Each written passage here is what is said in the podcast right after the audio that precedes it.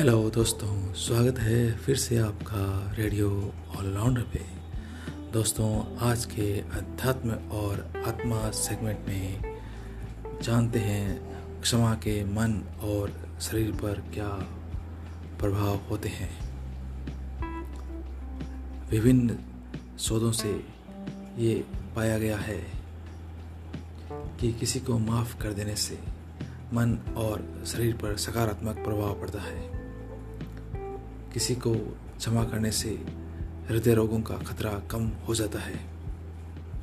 क्योंकि क्षमा करने के बाद गुस्से का स्तर कम हो जाता है और हमारा बीपी कंट्रोल में रहता है। बीपी कंट्रोल में रहने से हृदय पर बुरा प्रभाव नहीं पड़ता है। क्षमा करने से संचित तनाव कम हो जाता है।